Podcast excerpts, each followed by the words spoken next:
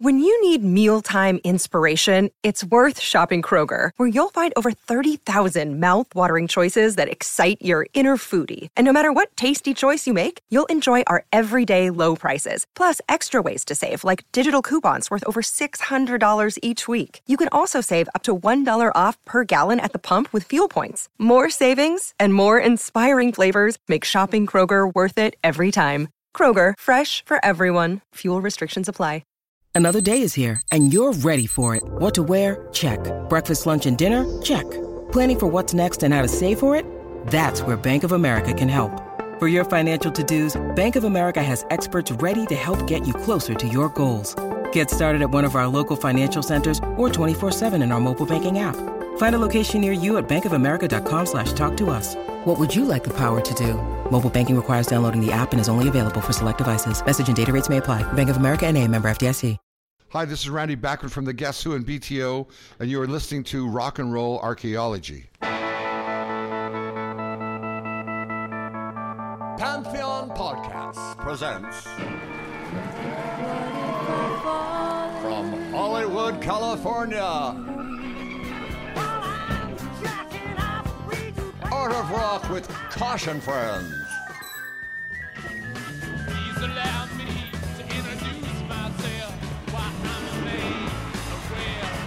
A Pantheon podcast.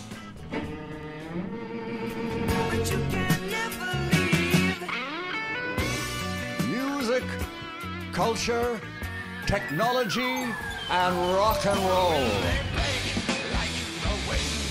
Now, let's rip off the shrink wrap and get to the show.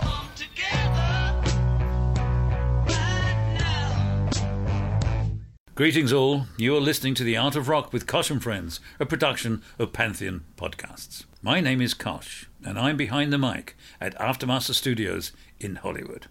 First, just a bit of news. We are now available on Spotify, radio.com, and most recently, Pandora. In fact, if you search, you can find us on about 40 different podcast distribution platforms these days.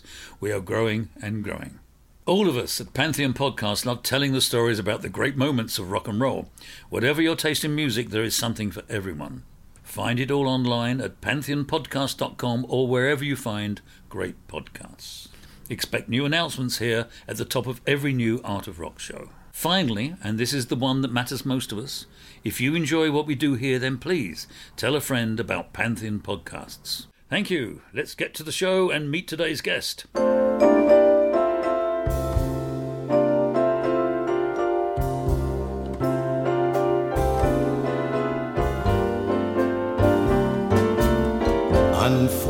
Unforgettable.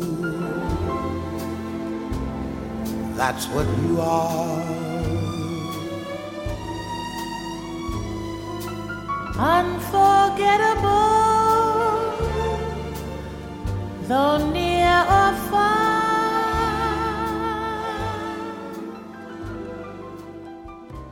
Like a song of love. This is Kosh. You know, the art director of many of the classic albums in your collection, coming to you from the couch in the main studio at Aftermaster Studios. We are located within the golden triangle of the famous audio studios in Hollywood. However, the most prestigious and progressive is Aftermaster Studios. I am privileged to be sitting on the aforementioned couch with Pete Dell, the revered veteran of audio recording and mastering. He is the recipient of five Grammy nominations and two Emmy Awards for music and television. He has mastered over 500 album releases, recorded and mixed hundreds more. His clients include Capitol Records, Motown, Universal Records, Quincy Jones, and Henry Mancini Archives.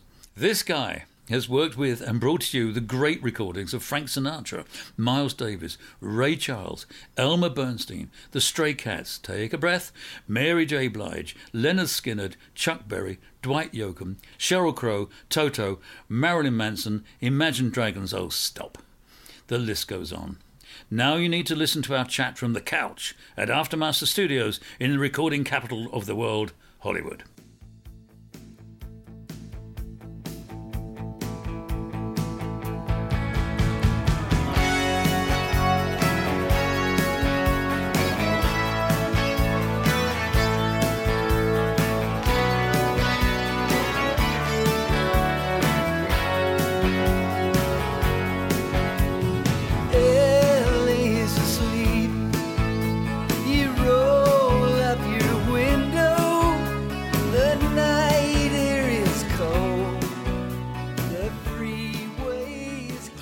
Pete, I want to welcome you to the couch at Aftermaster Studios. Your legend precedes you, and I want you, Dominic, I want you to explain to me how you got into this racket. Sorry, business, um, and how you've enjoyed yourself forthwith, and all the illustrious clients with whom you have worked. So I don't know where to start. Do I start at Capital? Where do I start? Well, I actually came to the recording world from having been a, a musician, a performer, and then uh, when I was a when I was a wee sprat, uh, my brother uh, was a, a hi-fi enthusiast, and I'm talking back in the fifties, oh really? sixties. Oh, with those We big were- electrostatic speakers Yeah, and we- things. not electrostatic, and that was a little bit too pricey for us. But uh, Oh. we built tube amplifiers and receivers, and built uh, you know big uh, coaxial speaker cabinets with 50 pounds of sand Oh, in it the- to cement. Yes. Yeah, right. uh, and uh, so you know when I was playing. Um, a in glorious mono at this point? Are we now in a- stereo? Absolutely no. It was it was probably glorious mono, and then into stereo. But when I uh, got into playing music, I you know picked up the guitar well, pre Beatles. I might add. I- my first uh, guitar inspiration was probably the Ventures. Oh, see, you know I the was, Ventures? Yes, of course I do. Okay. And yeah, but I was doing Buddy Holly at the time, but you know, Oh yes, but not very yes. well, of course. Speaking of Buddy Holly, my dad thought, you know, because I had a, a band with uh several guys like myself wearing glasses, and he said, you should call yourself the Spectacles. Oh, it's Yeah, fabulous. yeah, I- yeah, Dad, that's too cornball, but but good. Keep it to yourself for your solo record, right? Okay, I Dad? like it. But uh, you know, getting into electronics was a help. Uh, Hmm. You could repair your your bass amp. yes. I, I started on guitar, but quickly moved to bass because it seemed. Uh, oh, my favorite. Yeah. it- well, it seemed that like you could sit home and never work again, or you could play the bass and you could pl- you could be working all the time, which uh, I found myself working all the time. It was great. Um, but when I got to college, although I started off in a in a science program, believe it or not, I wanted to be in the medical program. oh, you did? So I started in pre med, but I had a band, and then one day I was in the music building, and the store And opened. which college are you in? Tell me. Uh, State University of New York at Albany. the Albany, ca- okay, the capital. the capital of New York State. Yeah, right. And uh, this was the only place, uh, I guess, in the country at that point. This is you know fifty freaking years ago already. Um, I know, terrible. ouch, to see these Oh, numbers. God. Uh, where you could get an actual uh, bachelor's degree in electronic music composition. Oh, okay. Right, we had the biggest Moog facility. Anyway, I'm getting a little ahead of Oh, myself. Oh, Moogs. Okay, yeah, got it. But um, I was I was in a band and I was in the music building this one day, and these uh, the door opened and I see all these multi-track Scully tape machines. This is like Ah. 1969. Uh, excuse me, what class do I need to take to get in that room? Yeah. because I already knew I from like my experience with uh, you know building electronic amplifiers and and all that kind of good stuff. I was very interested in uh, learning how to record because it had it occurred to me that you know if you understood the medium, you could actually have a hit record, even if you didn't have, you know, the best uh, singer or the, Oh. maybe even the best song. If you knew how to make a great sounding thing, Got you it. know, like a clever, innovative kind of thing. So that that had kind of gripped me by the, the short hairs, Oh. as someone once said. Uh, so when I had taken that complete left and got into the, the music program, uh, when I graduated, all bets were off. I ended up uh, shortly after moving to Boston to pursue a music career where I was playing music at night and working in recording studios by day and kind of got a, a, a good combo platter of, of experience. And I was there through through most of the 70s. I lived in Boston doing basically that. By night, I was playing in clubs and hmm. bars and doing the occasional sessions. I, I did actually have a, a client who, after Arthur Fiedler, do you know that Yes, name at yes. all? Okay, well, Arthur Fiedler had been the con- conductor of the Boston Pops Oh, yeah. for a number of years, and we did a lot of recording with the Pops. And uh, we also did a, a TV show called uh, Zoom and the Electric Company, both of which were kids shows for case. Uh, yeah, K. No, No, it can't be K W- because you're in Boston. WGBH. W, yeah, yeah, yeah. That's yeah. the Boston Oh, yeah. station. Grievous bodily harm. WGBH. Oh my. God, that's funny. Uh, and so when Fiedler uh, passed the baton uh, before John Williams took over. Uh, one of my clients was a, a guest conductor for a number of times on the on the podium there at uh, Symphony Hall, and I got to play with the Pops a number of Oh, times, wow. and that was My fun. God. It was all sorts of good fun there. Um, but in 1980, I decided that I'd had my fill of Boston and the opportunities there, and moved out here. And I wasn't certain which of my two sort of skills, you know, recording or uh, or bass playing, would take off. And I was really fortunate that uh, almost well, I'd only been here a few months, and I was playing gigs right away. But uh, I met some guys who er, had a band that were songwriters, and they were doing demos with the singer's husband at this place called Wally Heider's. Oh yeah, right. Just up a- the street from where we are right now. That's correct. Yes, and it yes, was yes, yes. World renowned place. Wally made his sort of mark in the recording world. I think probably the, the well, maybe the first one was uh, Johnny Rivers. Oh really? But Frampton comes alive. We just saw Frampton yes, a couple okay, because last that's week. the mobile. That was the whole point of it. Exactly. Yeah. They, Yeah, right. he, he showed them that you know if you wheel a truck up to a venue and they and plug it in. and and those guys are like cranking it out, you could make you know a million selling record by recording one maybe two nights as Mhm. opposed to underwriting a, a band going in for months in the studio. Mm. So the record company said, "Hmm, Wally, you're onto something there." Mm-hmm. And in fact, one of the very first things I got to do was uh, record a bunch of uh, nights at uh, the comedy store. Oh, okay. And uh, probably the, the most fun thing I got to do in the first couple of weeks or months there was we recorded the USC marching band for Tusk, the the, the oh Fleetwood yeah, Mac Fleetwood. Mac. Yeah, yeah, right, right. I think it was Tusk, wasn't it? Or Yes. Rumors? Tusk. No, it wasn't Rumors. I worked on Rumors. Yeah. Well, it's a, no, not very much on it, but it's my But- studio. But yeah, right. But it was it was a, a, a fun place. Heider's did movie scoring. They did episodic TV stuff. They did frontline records. You know, uh, and one of the very first records I got to assist on was an Eddie Money album that had legendary Tom Dowd Oh, yes, producing right. and legendary Andy Johns Yes. engineering. And this was that era where people would be in the studio for months. Hmm. You know, they'd write the material in front of you in the studio, and budgets were big and Oh, yeah, no spirits yeah, were high, well, as because were the profits players. were huge as well. So I mean, yeah. budgets actually were not con- really considered very much. You know, as they are now. You know, Right. Oh, God, It yes. was like you know, well, they're going to make sixty million dollars out of this, so what's another ten grand? You know. It's yeah, right. but uh, it was it was definitely a furtive time that I moved out here. Um, I I do remember um, actually when I first arrived in the spring of 1980, there was a big musician strike. Yes, I so remember. You know you'd play a stupid gig and you'd find Shelly Manne and Lee Ritenour and all these you know big name players, you know, just trying to pay the bills like you Yeah, were. right. We you all know? had to pay the mortgage, yeah, It, it was uh, an interesting time, but it's. Uh, I've been very fortunate. You know, after I got my very first job at Wally Heider's, uh, I shortly went off to uh, Sunset Sound, and then Across direct- the street again. yeah, and then uh, and then I from '83 to '99, I worked at Capitol Records in the recording studios there. Which Mm. So were- you're in the Golden Triangle.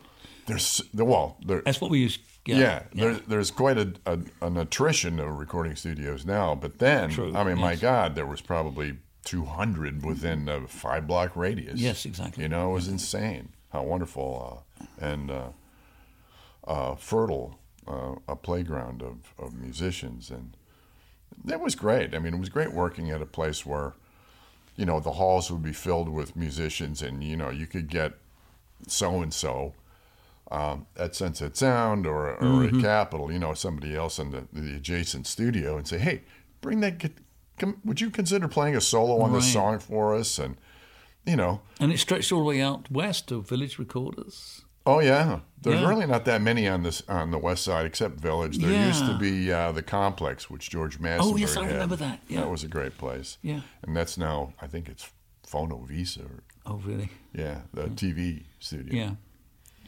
but uh, yeah, Hollywood is still the hotbed. A lot of it is sprawled Well, that's what out. got me here. You know, I mean, apart from the fact my clients were disappearing from the UK in Oh, droves to record Yeah, here yeah. and then staying here because the weather's so much better. Amen. Apart from today. Amen. Yeah.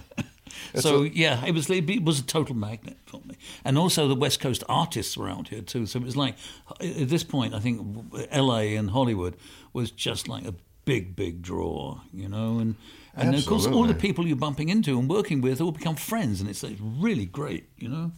I, you know, I, I have to admit, uh, I, I was probably here 10 years or something before I met my first native Los Angelino.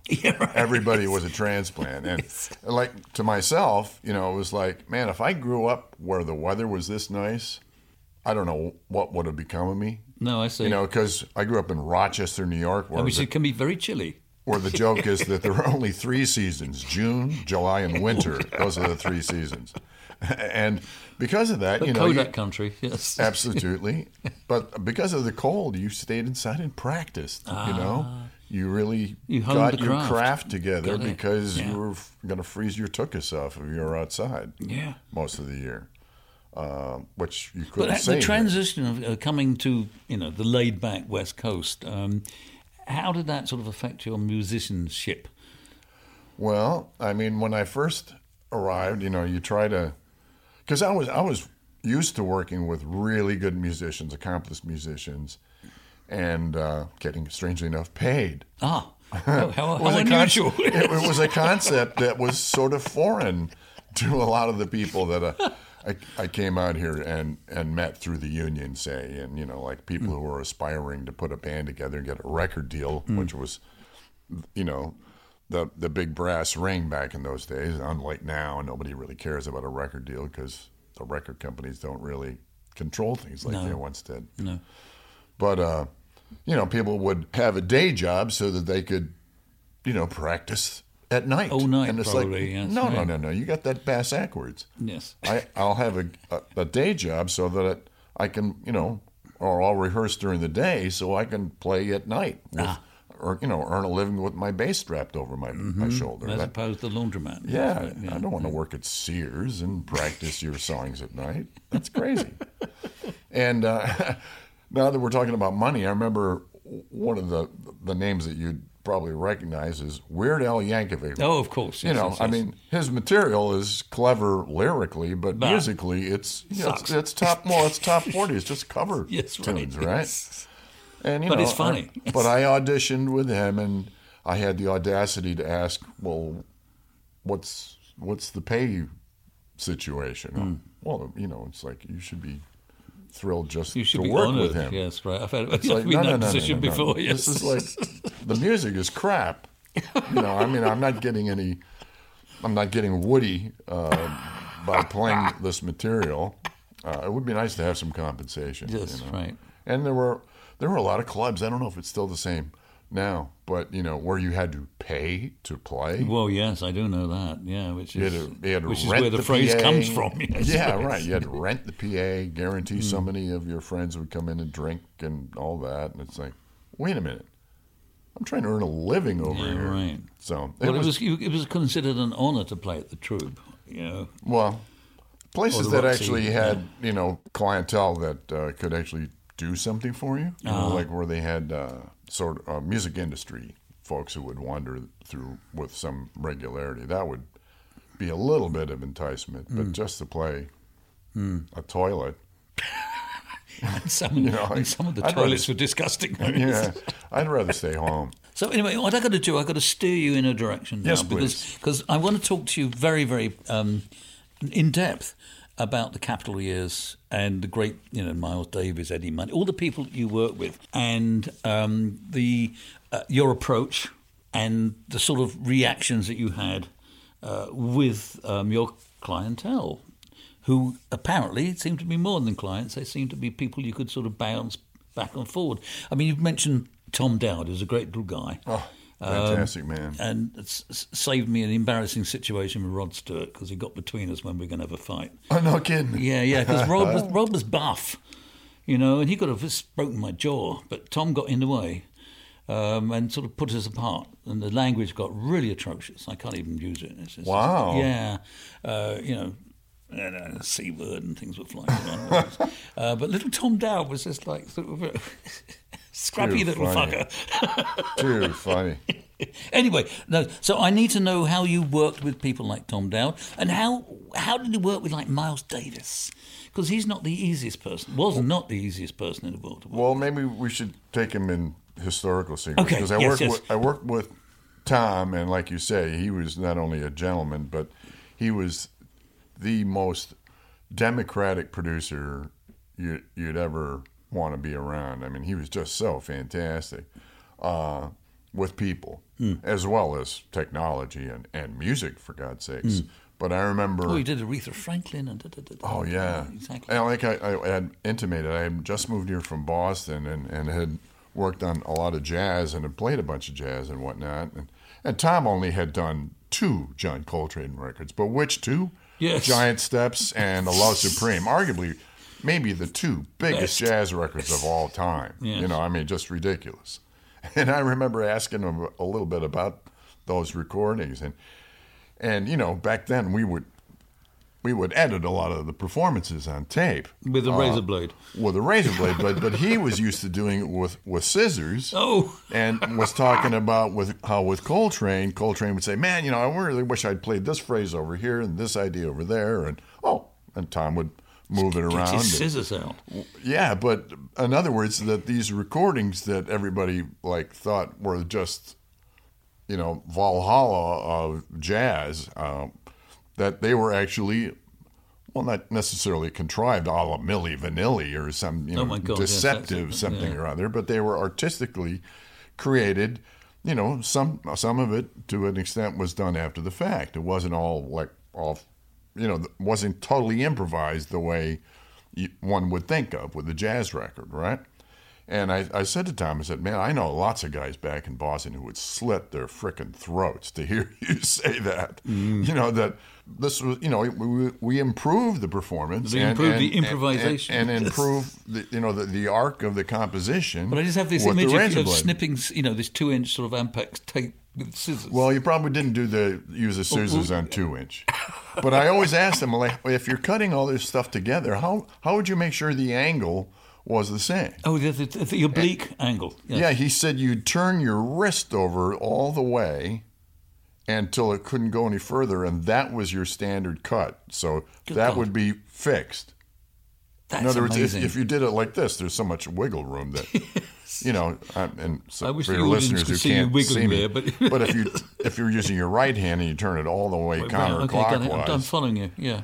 that you're going to find a po- spot where it's locked, and Yes. that's the angle that you use And each and every time, and then you have the consistency Okay, that's amazing. for each each cut, and then you know that uh, you know you're not just going to go, "Oops, there's a big gaping."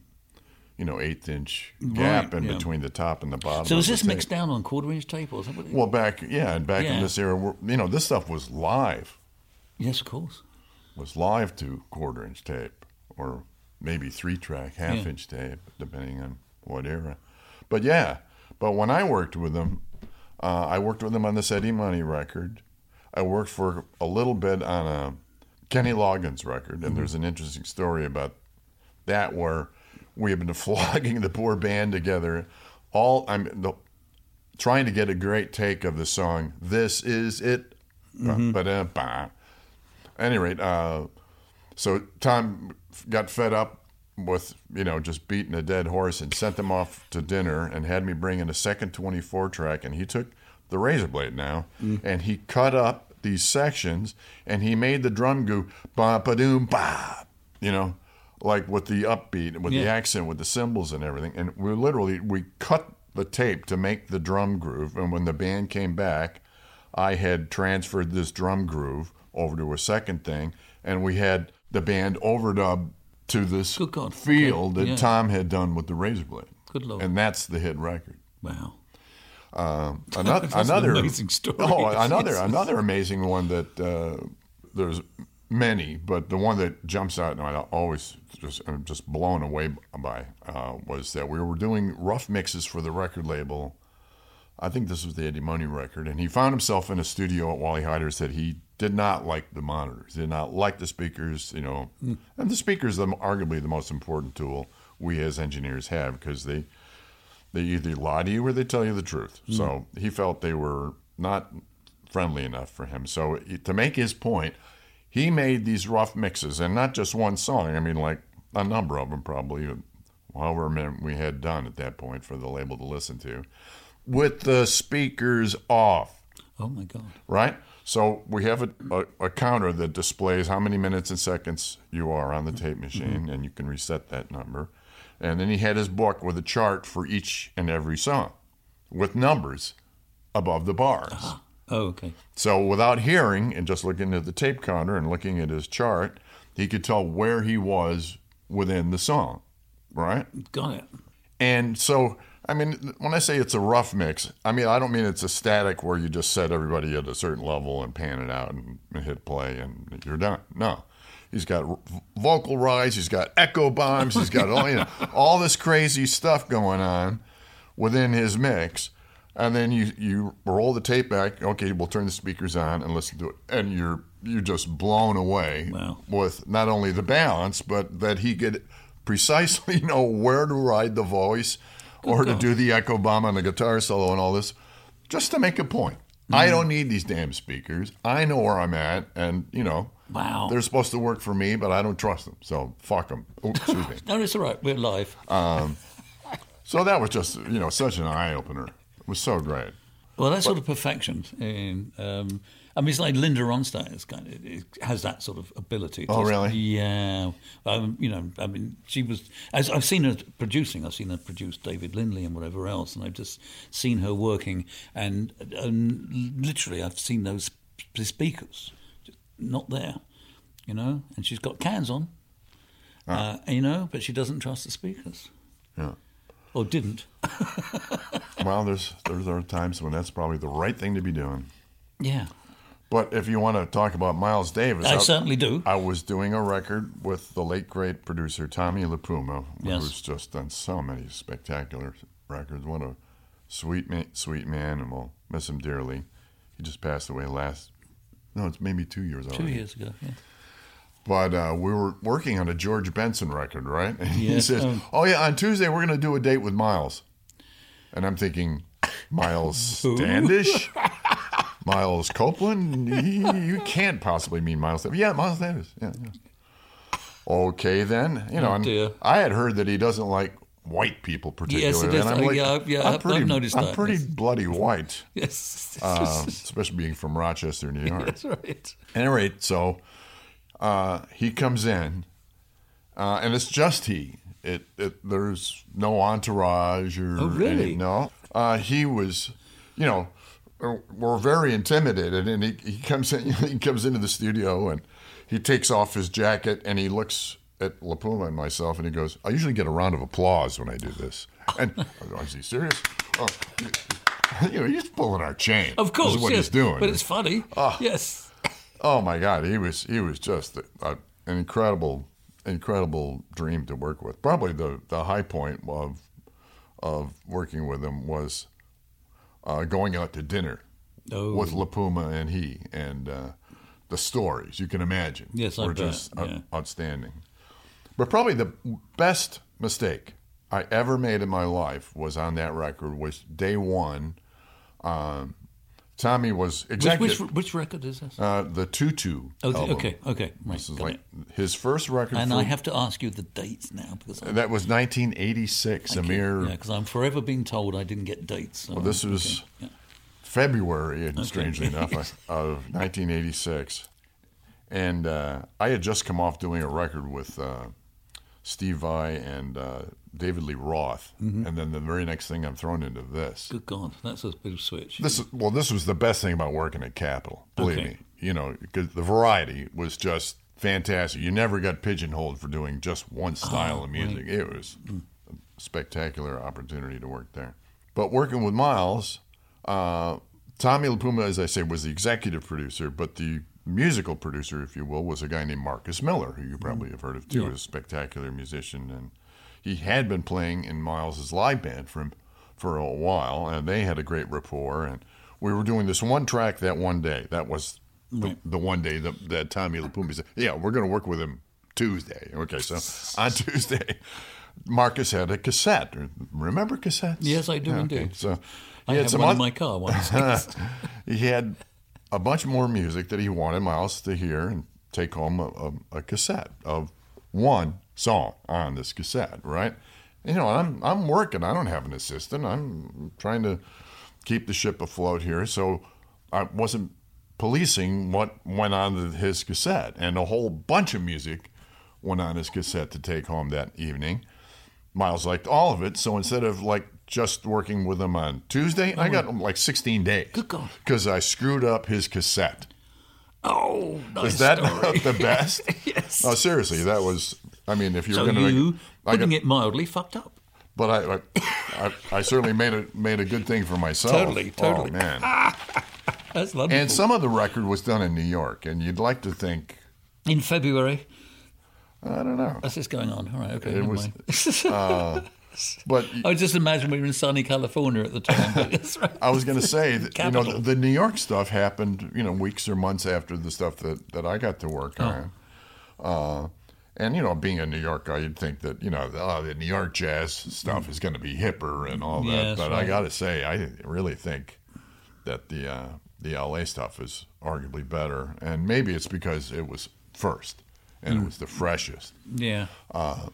working with Marcus Miller, uh, Miles would say, you know, Marcus was into like everything is like paper mache and everything is malleable and movable, like I was saying before Right, with yeah. uh, with Coltrane and uh, Which I didn't actually realize because the jazz is supposed to be, you know, improvised. I didn't but if- realize. if, you can make it better. yes, I understand. not- yeah, yeah, yeah. It's it, obviously it's going to be better. Right. Yeah. so Miles would say to man, put it wherever you want. Oh, really? Yeah, and uh, so we did, we did a lot of sampling, and there were there were like the very first, probably the very first drum machine usage, maybe in jazz anyway, was on that record, I would think, where there was a thing that Roger Nichols, who's a famous engineer here in town, who's unfortunately passed a number of years ago, but he did all the Steely Dan records, well, maybe not all of them, but a lot of them. He developed a, uh, a a drum sample machine that you could trigger externally and replace like your snare or your kick uh, or even cymbals with this thing. He had carts. So this is how arcane this thing was. But it was called Wendel and Wendel Jr. Strangely, my wife's name is Wendell Oh, really? Oh, that's Yeah. lovely. and uh, uh, Wendel is uh, still around. I mean, you can still uh, hear them. But at any rate, on, on uh, a number of the tracks on this Tutu album, uh, we had Marcus out there. We had the, the machine doing uh, like the kick and the snare, and uh, Ma- Marcus would be out there doing like the drag strokes, Oh, you know, to make it sound like a live drummer and Right, everything. okay, and it. you got to admit, if you go listen to that record, you it really has a fabulous feel. It doesn't sound remotely like machines at all. Oh, There's good. some really beautiful stuff. so tell me um, about the Frank Sinatra sessions that you. were. Yeah, um, Frank Sinatra was going to do what became the duets Mm-hmm. records at Capitol. This is like 1991. can I interrupt? This is where Linda Ronstadt appeared on that album. She did a duets with. She did a duets album, and one of those was with Frank Sinatra. Yeah, there so was. taken out of the session, probably. I, I I don't recall that being on the, the Frank record. Ah, okay. But that was the inducement, I think, for all the duet Ah. people. They didn't get paid, but they got the right to use their track. I, I could be wrong, but that no, no, was my sounds, understanding. It sounds pretty accurate. It sure does, especially with with Capitol EMI being uh, behind the purse strings, right? Yeah. But you know, this was his first record after leaving Columbia. Columbia, yeah. Uh, and you know, he had been on Reprise, and then he went to Columbia, and then Well, Reprise was his own label, wasn't it? yeah, well, Warner Brothers made a label for him, Oh, okay, got it. Yeah. or Reprise, or You- whatever. how- we we weren't going to pronounce it. Yes, okay. You say tomato. I see. Yeah. Uh, but anyway, so this was the first record for for Capitol EMI, and you know their their concept was, I know, let- let's bring uh, Frank to a, a whole new audience and actually bring some money into the picture by sell, by pairing him up with people who actually sell records. Oh God. you know, so like they, they paired him up with Bono and um, you know, a whole bunch of people, and none of the duets did we do at Capitol. We just did Frank with the band. Okay. And because Frank, you know, wasn't going to give you oodles of oodles of takes, and he's going to sing live, um, we got Frank's rhythm section. We got Greg Fields and Chuck Berghofer, who were his, as they say, bass and drums, uh, to to play on the recordings because we're not going to get a click track. No. Uh, and we hope that having them who would already know the tempo that that uh, Frank likes to do it, if we were fortunate enough to get him to do uh, a couple of takes, they would line up. You know, uh, and in the hope. Okay, so this is Phil Ramone Okay. producing the record, and Al Schmitt engineering. So you know you got a hell of a start. Yes, right. right, yeah. And Pat Williams was the uh, arranger and conductor, and you know, my God, I mean, so it's, on our side of the glass, the, the the talent was tantamount to the other side of the glass, pretty much. You know, those guys were just the top of their game. Uh, so, in the hope of getting the ability to control what you got, because you weren't going to get a lot of takes out of Frank, we built a hut. And eh, which, which had a big tether with air conditioning and glass on all sides, and so we could put him in the middle of the orchestra, and he could see and be seen, but we would have his sound isolated, so we could mix and match takes. Hopefully, mm-hmm. you know, if we got the great take from the band that we could, you know, take. So anyway, the first night, uh, seven o'clock downbeat with the band, and so we got the band ahead early, you know, and got everybody in their places, and you know, we had tested all the mics, and we were all ready to rock. You know, all the headphones, all the everything was, all the T's were crosses and crossed, and the do- I's were dotted, and everything for Frank. And now Frank shows up, and he comes down the hall, the Studio A. And you know, Oh, there- down that there's long corridor. there- there- yeah, there's literally you know like 70 musicians in Oh, their seats and a, and a whole bunch of people in the halls and control room, you know, the support crew and everything. And he, and he says, "Why am I here? Like I I've sung all these before because he sees sees the music." Yes, right. And we're all thinking, what the hell is going to happen now? You know, uh, Phil, you better go out there and talk to him. you know, put out this fire like now. Because, you know, I think Frank was 77 at that Yes. point. I hate hate to impugn a number that I'm going to reach not too not Yeah. too far away, right? me. know, but uh, he was he was a confused lad at that point. he, he he would go in and out. I would have to say. I mean, vocally, he, he he was pretty strong still, but Well, he had that phrasing thing going on. Always. Yeah. yeah. but anyway, so there was this potential landmine here in, in front of Phil Ramone. I'm like, what is this going to fall apart before we even start? And you know, Phil explains, well, yeah, you've done it before, but not for Capitol M E M I. That's what ah. why we're here, and blah blah blah. So anyway, it it kind of fizzled, and Frank left Oh, no. that first night. So we're not sending the band home. So we rehearse all the uh, all the arrangements with the band. We're recording everything, and, and the band is just ridiculous, right?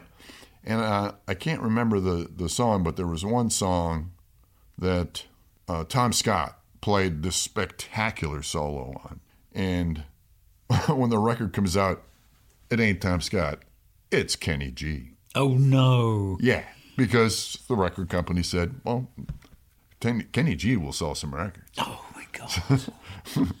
It is Uh, there was surprising. those type of decisions, and so at any rate, we re- we recorded all this all these numbers with the band, and the hope was that the next day, instead of the 7 p.m. downbeat with the band, we would get Frank to come in in the afternoon and overdub his voice to the tracks we cut in his absence that evening. So we got him in the booth. I mean, the, you know, the big the air conditioned box, hut, yes, right? right. The g- box in the middle of the band. And he's got a teleprompter. And if, if I do I use the printed music or do I use the teleprompter? And if I use the teleprompter, is it white on black or is it black on white, right?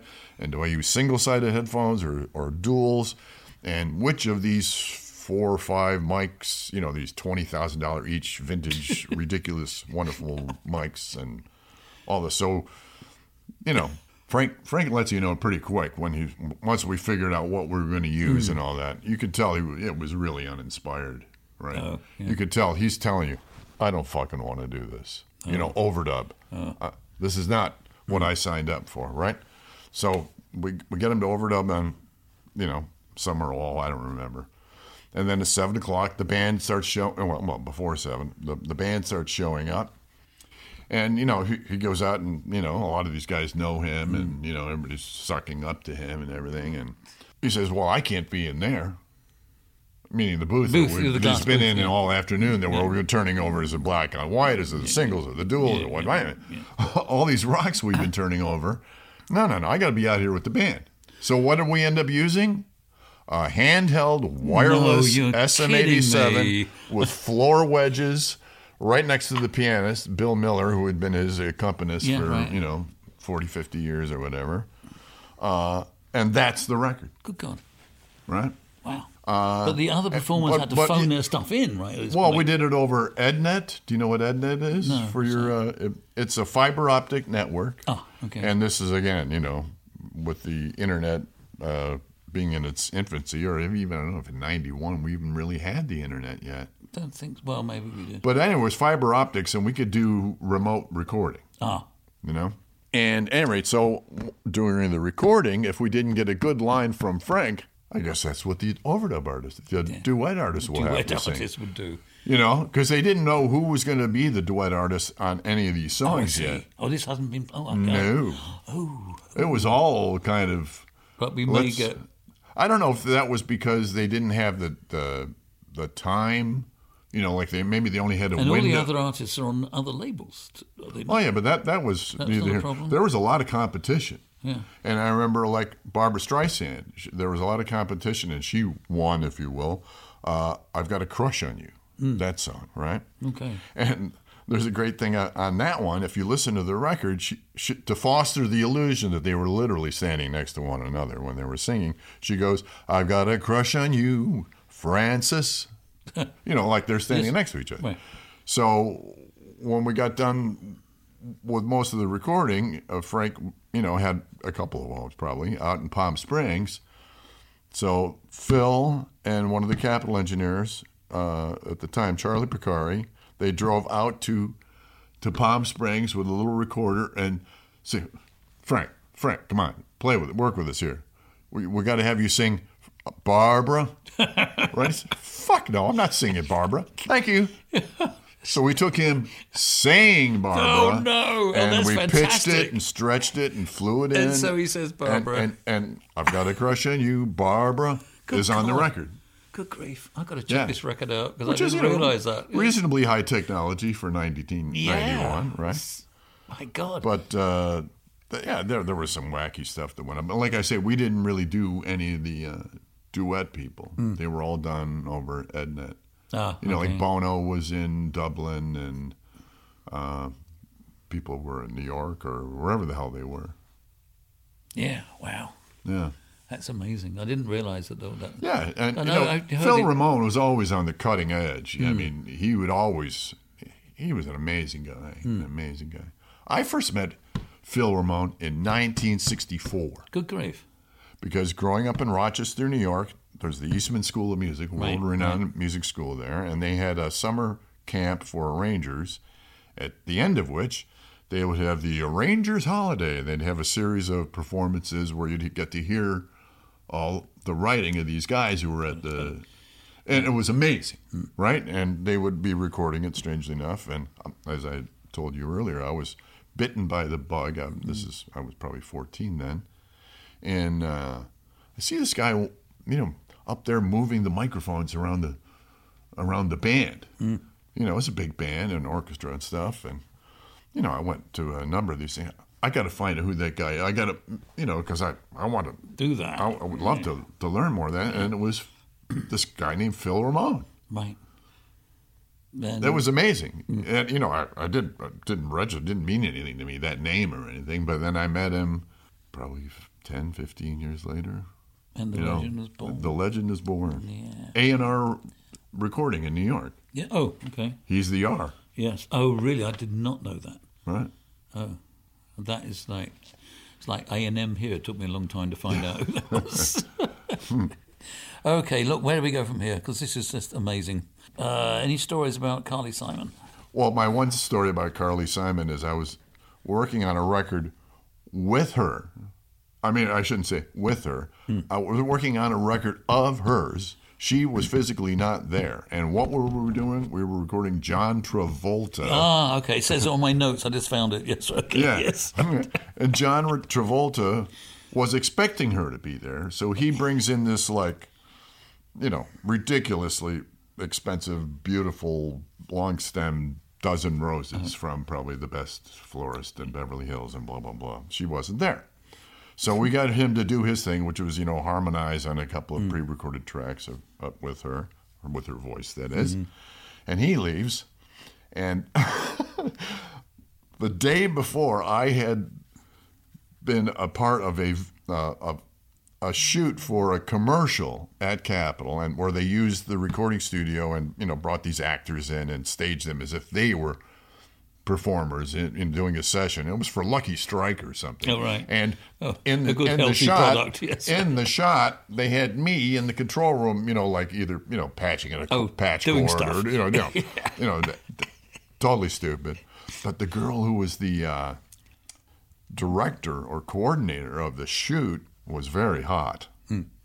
And so I arranged, you know, at, you know, it was the next day after the shoot that uh, I had made, you know, I got her number or something, and I bet. and it, it- but at the end of, of the Carly Simon thing, uh, there were these left behind dozen roses Oh, there we go. because he forgot them, right?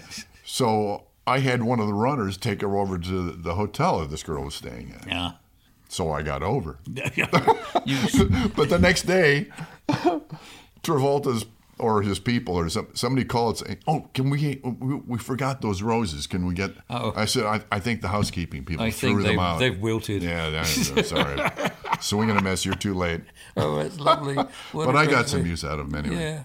All right. Now I'm going to jump on you with the Beach Boys, Brian Wilson. Oh man. Now this has got to be good. Well, he he was quite amazing. But I, the first, I think maybe the only time I got to work. Well, no, there was a couple of times. Remember, there was a. They had a hit with a song called Kokomo, Yes. and we were working on a movie, uh, Tequila Sunrise. Yep. That was the name of the movie, and Kokomo was in the soundtrack already of this movie, and the Beach Boys were trying desperately. Maybe it was the label, maybe I don't know, but they had another song that they wanted to finish, hurry up and get recorded, and and hopefully also get it on the soundtrack album of this movie that looked like it was, you know, gold a gold mine. Their their career was kind of in a slump at that moment. Can you give me a date on this? Uh, Oh well. mid '80s. Okay. That, that's, late that's vague 80s. enough. Yes, that's, right. as, that's as close as I could guess. Never mind. Uh, we, we could grab our phones and get Yeah, IMDb check it out. and No, figure the, out the, the, date audience would no doubt be phoning us in anyway. But uh, they were uh, they were tough to work with, and this was back when uh, Brian was in the care of that guy, Doctor oh Landy, God, yes, right. yeah. and uh, it, it was there was a dynamic where they nobody could stand to be in the room with Mike Love. You know, you know, all bands go through that Yes, period well. where they're, you know they're all angry at each other or certain camps form and all that. Mm-hmm. Uh, so that wasn't a particularly great thing. And I did, we did. The song was called "Don't Fight the Sea." It did not make that record, but some years later, I saw it on some compilation. Oh really? Yeah, so it, it did see the light of day at some point. Yeah. Uh, but I got to work on one of Brian's solo records, okay?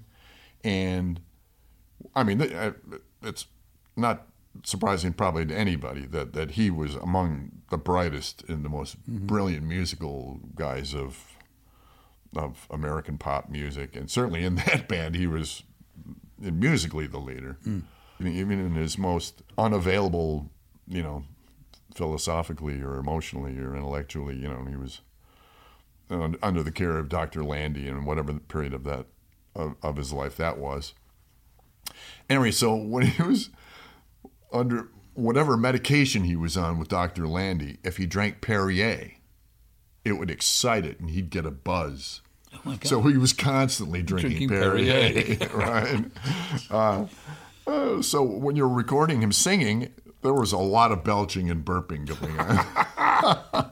oh, it was so funny. But he was still a, an incredible talent. And, So you've had this amazing fucking career, haven't you? I mean, Well, yeah, I mean, I, and, and among the the for, most fortunate things, I mean, you know, having been a musician, I think people liked being around a guy who could contribute musically. Mm-hmm. It wasn't just you know a lump on a, a log. I just got a phone call the other day with a, from a guy who I used to work with, again a million years ago, Jimmy Messina. Oh, right, yes.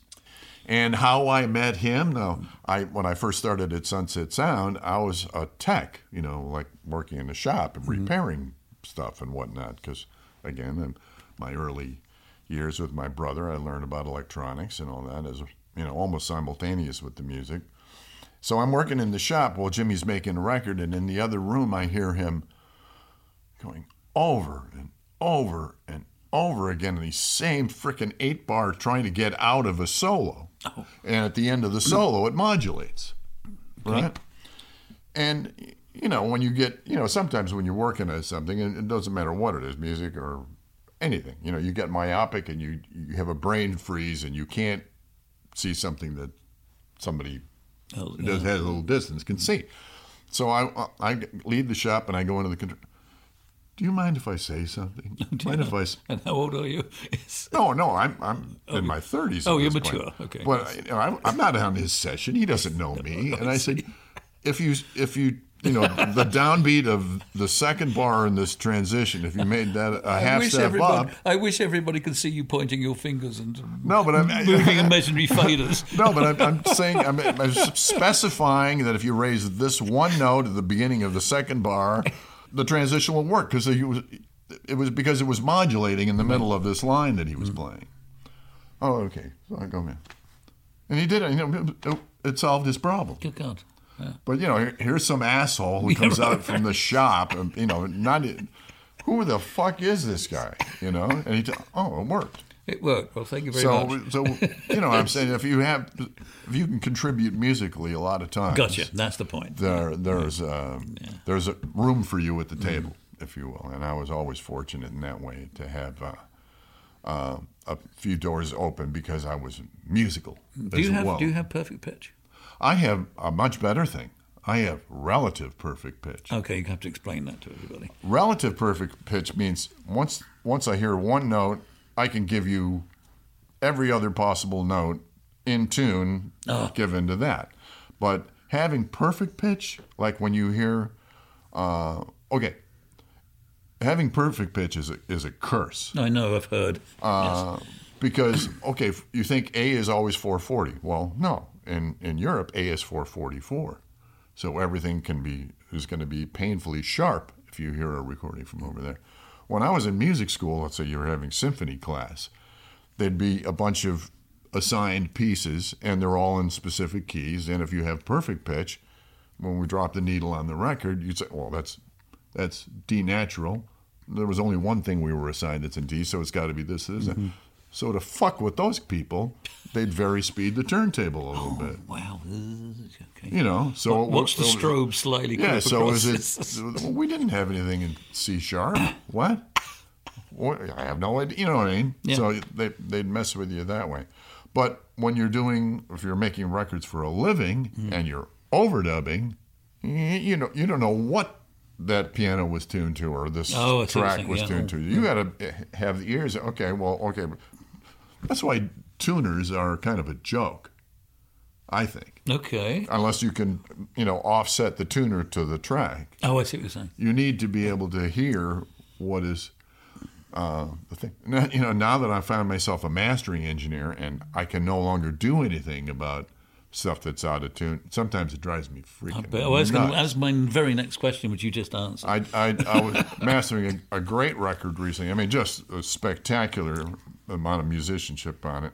And the piano in the solo is in tune. Hmm. But the, the piano, when it plays the melody, is about seven cents sharp. Hmm. Drives me around the bend. Hmm. Just drives me nuts. and you know that it, so it was either done at two different studios Hmm. or on two different days. Oh, is that when I hear you throwing things against the wall? That's exactly what- Yes, because Pete's studio is right next door to my studio. That's true, and the walls aren't that thick, are they? I got to thank you for coming and doing this for us today, because I think you've just um, you've just told people a lot, a lot of stories which they've never heard before. Yeah, well, I'll and I'm sure the- you got more. I'll take all the credit, one. but none of the blame. No, no, right, no, no. That's what we all do, dear. Pete, thank you, thank you, man. We're shaking very great hands. We're shaking hands. This was a wonderful time on the couch, live or almost live from AfterMaster Studios.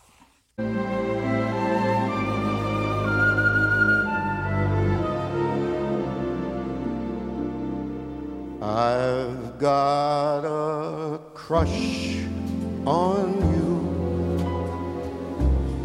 sweetie pie, all the day and night time. Hear me sigh. I never had the least notion that I could fall with so much emotion.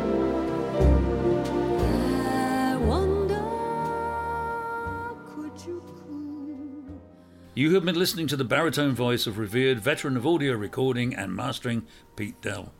Without his incisive and precise work, we would not be enjoying the pop, rock, and jazz and classical recordings that we all treasure today. We learned just how much goes into making a perfect record. Thank you, Pete. That was amazing. This has been Art of Rock, a production of Pantheon Podcasts. I am online at koshdesign.blogspot.com and you can find me on Facebook at Kosh Art. From the couch in the Aftermaster main studio in Hollywood, this is Kosh.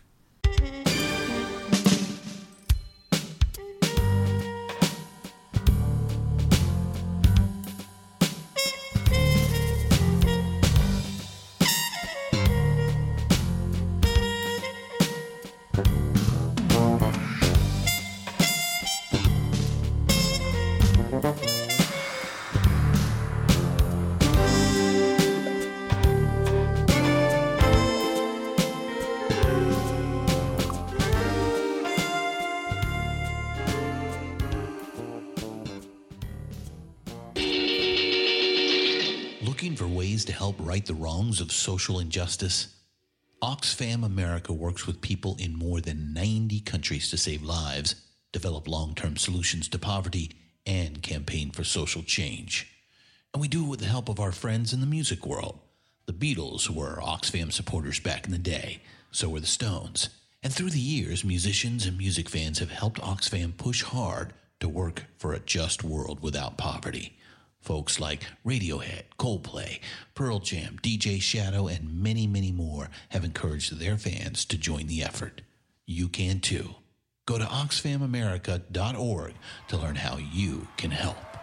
Art of Rock is written by Kosh and produced by Christian Swain. All sound design and incidental music by Jerry Danielson. All quotes performed by actors unless noted. Find all of our shows, notes, social, and links at www.pantheonpodcast.com or wherever you listen to great podcasts. All songs can be found for purchase on iTunes, Spotify, or Google Play. Please purchase these great and important tracks. Find us on Facebook at the RNRAP. We are on Instagram at RNR Archaeology. Tweet us at R&R Archaeology.